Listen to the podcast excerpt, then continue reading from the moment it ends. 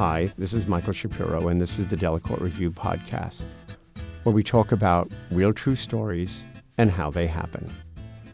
Today, I'm going to be speaking with Sonja Sharp, whose story, And Now You Can Leave, is set in Israel. For those who have been to Israel, and in particular to Tel Aviv, this story is about a group of people everyone sees but manages to ignore, unless they're waiting for a drink at a bar, or for their table to be bussed, or for their trash to be picked up.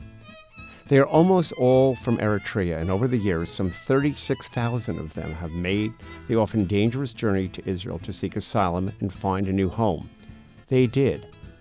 Sort of. Meaning they found a place to live and work, and some of them married and had children. But all the while, it remained unclear whether they could stay. The answer came a few months ago, and it was no. Sonja went to Israel to find them and tell their story, and today she and I are going to talk about how you make sense of a story when it shakes your beliefs to the core. You begin this journey to Israel. Why? You know, it's funny. It was literally less than two weeks from the time that the idea of this trip popped into our heads to the time that I was reporting this story. My husband travels a ton for work. He had a conference in Tel Aviv. We hadn't been for many years. It happened that my mother in law was there at the time, and we just said, let's go. You know, our son had never been. And the moment that my husband said, let's go, I felt this overwhelming compulsion. I have to do this story. I had known about this crisis for a long time. What was the crisis? So there are right now about 36,000 Eritrean and Sudanese, but mostly Eritrean refugees living in Israel. And Israel has, by bits and pieces, been trying to get them to leave. And then this spring, it announced plans to forcibly deport them, which was just so out of the norm and, and so far beyond what they'd done before that it just felt really extreme to a lot of people. Why? Why, why can't they just stay? Well, that's a great question. You know, 36,000 people sounds like a real, real lot when you think of it as just a number, but it's it's like a, a, baseball stadium, not even a really big baseball stadium, like a like a midweek type of game, as we discussed, right? It's just not that many people. Israel has a lot of other undocumented people. They've got about 20,000 undocumented immigrants from Georgia and Ukraine who've come just in the last two years, mostly who haven't been deported yet. So it, it does kind of seem – a question why can't these people just stay? They're they're asylum seekers. They have a very credible claim. And then the politics of that get really complicated right? So there's the claim that the government makes well we have to make sure that israel remains a state for jews who are oppressed around the world. They claim that they don't see these asylum claims as credible even though they haven't adjudicated them in any way I mean, and a lot of critics claim that it's purely racism, right? Because these people are black. And even though there are black Israelis, most Israelis are not black, and a large minority of Israelis are white. And certainly in government, we see it's mostly run by white people. And so there is a, a quite a credible criticism, I think, that this is racism. Who are these people? Are they families? Are they individuals? Who so the majority of them are single men. There are a significant number of women. And now there are a lot of families. Mostly people didn't cross as families. These are people who came usually by foot from Eritrea, usually through Ethiopia and Sudan, and then by car, frequently from Sudan to Egypt, and then cross through the Sinai in, in very extreme conditions into Israel over a fence that's now impenetrable. So most of these people have been here for several years. Most are single men, some were single women, very few were families, but many now have formed families in Israel. So, how long have they been there? I mean, the folks that I spoke with had been in Israel for about a decade. So they speak Hebrew? They speak Hebrew. They speak fluent Hebrew. It's embarrassing to me as an American Jew who does not speak anything close to fluent Hebrew that they speak obviously much better Hebrew than me. They speak better Hebrew than my husband, who was is born to Israeli parents, has Israeli citizenship, and grew up speaking it in the States. They're very committed, the ones that I met at least, to Israeli culture. They yes. admire Israeli politics, which is insane in this. I feel like in this world, they they want to be Israelis, and they are. I mean, you can't go to a restaurant, you can't walk down the street, you can't throw away a piece of trash without encountering Eritrean refugees. So, you've known about this for a long time before you took the trip. You show up in Israel and you have this idea in your head. What was it? Did you have a, a question in your head beginning the reporting on the story? Very much, right? I think to me, initially, the question was about what is it like psychologically to have gone through everything that these people have gone through, right? And, and we're talking about not merely to have to leave your own country, but the very arduous, very sometimes torturous journey to reach Israel that includes often a path through um, smugglers in the Sinai that, that are quite infamous for really gruesome torture, right? And to have fled with your very life and to see people die around you to reach this country where then you're homeless, you're poor, you don't speak the language, you're oppressed, and to go through all of that and then to have on top of it this what seemed to me at the time psychological torture of knowing at any moment you can be expelled back into the danger that you fled. There's also a personal thing in this story for you. What was that? I guess it just it just seemed so morally wrong. So morally wrong even in the context of all the ethical questions that come up anytime we talk about Israel, right? There's no there's no you can't speak the word Israel without bringing down a whole ethical conundrum, right? But to me, and I think to a lot of other Jews, there is something morally wrong and specifically Jewishly wrong about expelling refugees, people who have fled in fear for their lives, right? Because Israel is a country that very loudly, all the time, into the present day, declares itself as the home of refugees, as having been built by refugees, right? And not only refugees from the Holocaust in Europe, but also refugees from all across the Middle East who were forced out of their homes when the state of Israel was declared, right? So that is very core to both Israeli identity and certainly Jewish identity is this sense that we ourselves are multiply and throughout our history refugees. On top of that, the Torah says and you know I write about this in the piece. The Torah says not once, not twice, but many, many, many times, over and over and over again, you shall not oppress a stranger. Right? It says you shall not send a slave back to his master. It says in very clear terms, you will treat the stranger as yourself. And I spoke to very religious Jews, people who would never bat an eye at the occupation who told me if we do this, we cease to have any legitimacy as a state. And yet they are doing it. For you, as a, a person for whose Judaism is very core to your life, how hard was it reporting a story in which you came back to the same question? We had talked about this when you were reporting it, which is how could you?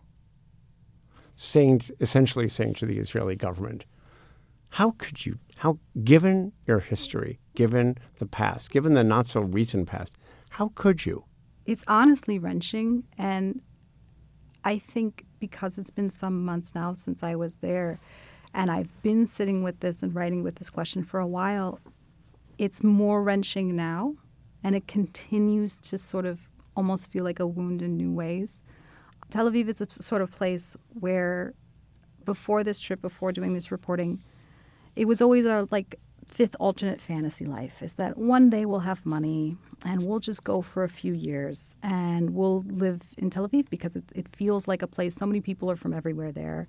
It feels like a place you could just have a nice life by the beach for a couple of years. And confronting this story and confronting this crisis totally erased that for me.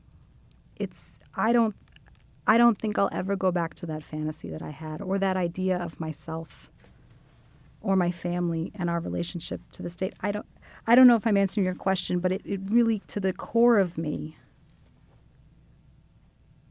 very much reshaped the way that I see myself in relationship to the Jewish state. So the story begins in a scene at an AM PM market, and you and your husband have been out, and you need to pick up milk and you're a little bit drunk and you run into this guy. so, how long after you get to Tel Aviv do you does this scene take place? A couple of days. And I'm sure you've been in this position where you're reporting something and you have the pieces and you've gotten in contact with the people, but you haven't had that first, you haven't met your character yet, and you really are so anxious. and it was interesting, I think, being there. I was so attuned from the moment we landed to who might be Eritrean. And it was such a learning curve for me to even be able to distinguish, as I think I mentioned to you when we were corresponding about it, to distinguish initially between who was Ethiopian, because there's a lot of Ethiopian Jews, even in Tel Aviv, there's a lot. And who came much who earlier. came much earlier and are Jews. And, and were actually and we're accepted. Brought right. right? I mean, there's the racism country. and there's problems, but we're, we're accepted. Don't face anything like what's going on right now. So to me, I was sitting there trying to distinguish because well, everybody speaks Hebrew, and you know everybody kind of dresses the same, and and mostly has the same haircuts, and like okay, how do you tell who's who? And this was a case where I just looked over my shoulder. The man has a, a giant silver crucifix, like the size of my hand, huge, right there, and he kind of wears it very. He has a big chain, like my husband wears a big gold chain. So he's a big chain, and then he's kind of got it stuck right on his neck, almost like above his t-shirt, wearing it out. And I just said, "This guy, he just looked like a guy who would." talk and and and he looked so normal and i think that's what i was you know trying to convey in this piece and trying to convey especially in the opening of this piece is that first of all israel especially tel aviv is so normal from an American context. Like you know you're in a foreign country, but you kind of forget. And also that these folks are so much a part of the faith. Most of them have been there for so long and are so dedicated to assimilating. They are normal. Tell me about the moment, though, just journalistically, when you begin to talk and you go, "This is my guy." Oh. Well, I mean, you know, like as I said, you know this moment because it's such a especially when you have a short time and you're working with it's it, it is difficult to speak to people. I mean i work also on immigration stories in the states and it is difficult to speak to people whose status is insecure. It's difficult to speak with people with whom you might not share a common language.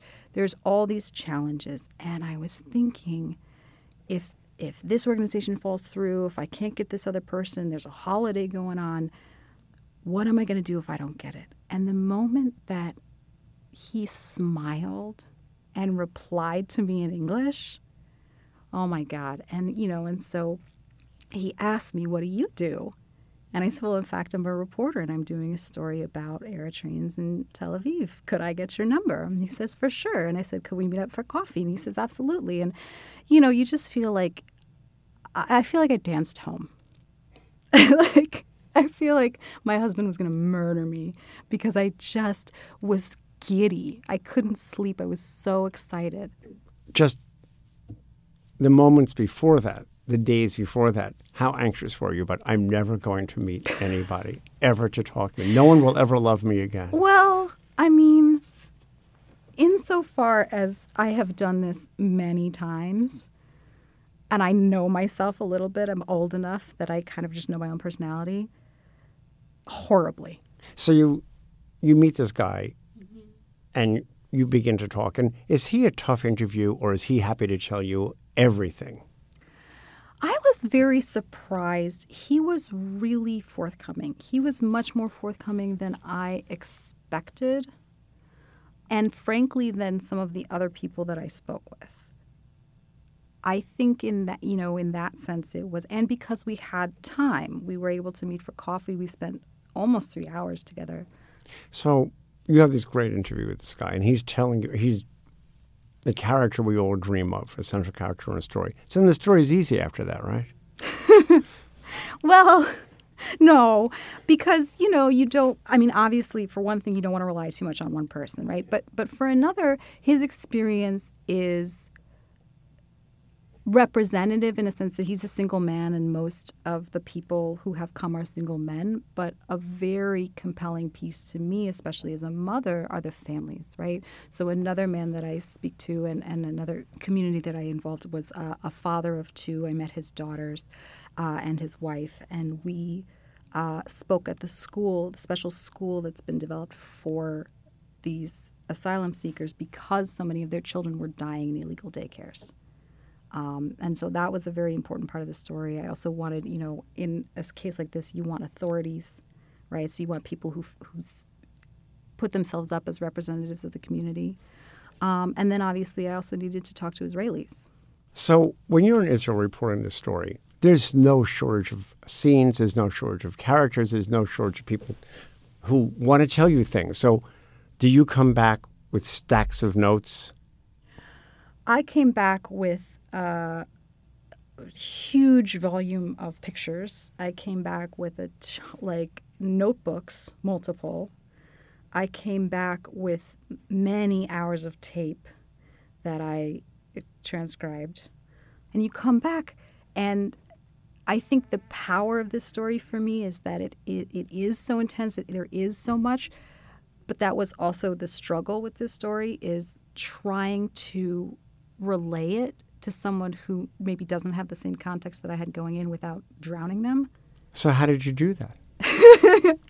Not well at first. No, well let's because at first you be I think we kind of agreed you began in the wrong place. I did. I did. And I remember your note was really that I feel your anger and I think it's over like it I think it might overwhelm right is that you know it's so righteous but it's so overwhelming at the same time. That's a really hard thing because if you don't control your anger when you're writing it's it becomes a polemic and it didn't work. Mm. and so you began by telling a story and not telling us how you felt.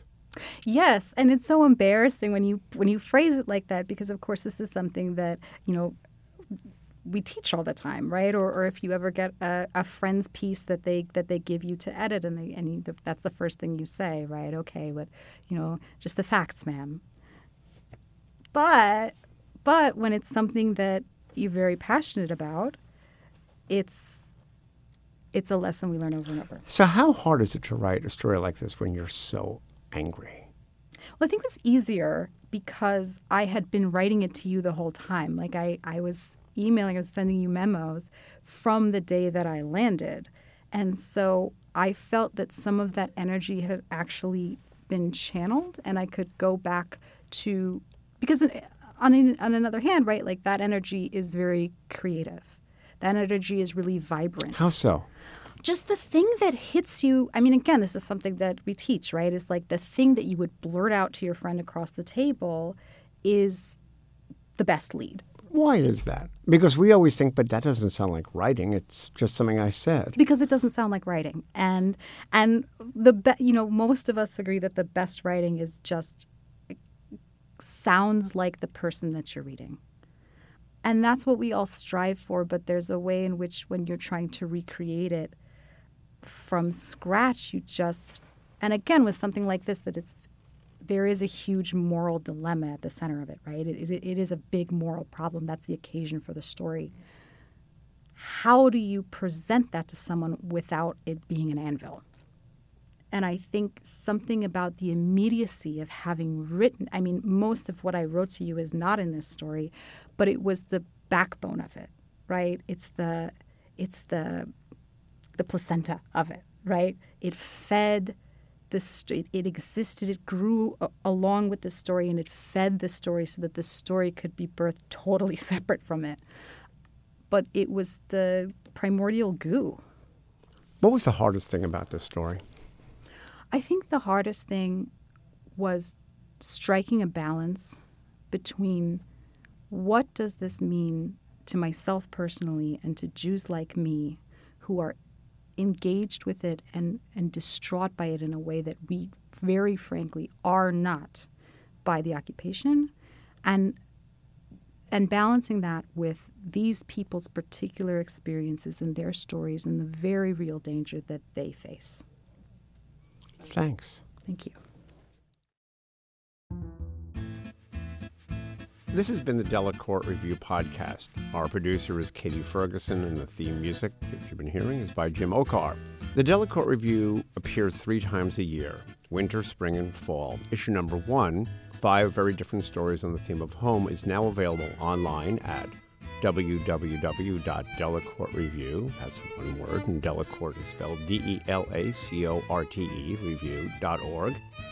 where we publish a new story every week. Or if you want to read all the stories at once, it's also available as an ebook. The review's editor is Mike Hoyt. Senior editor is Sissy Falicant. Associate editors are Abigail Covington and Natasha Rodriguez. Our illustrations are by the wonderful Eleanor Hamlin. We'll see you next week.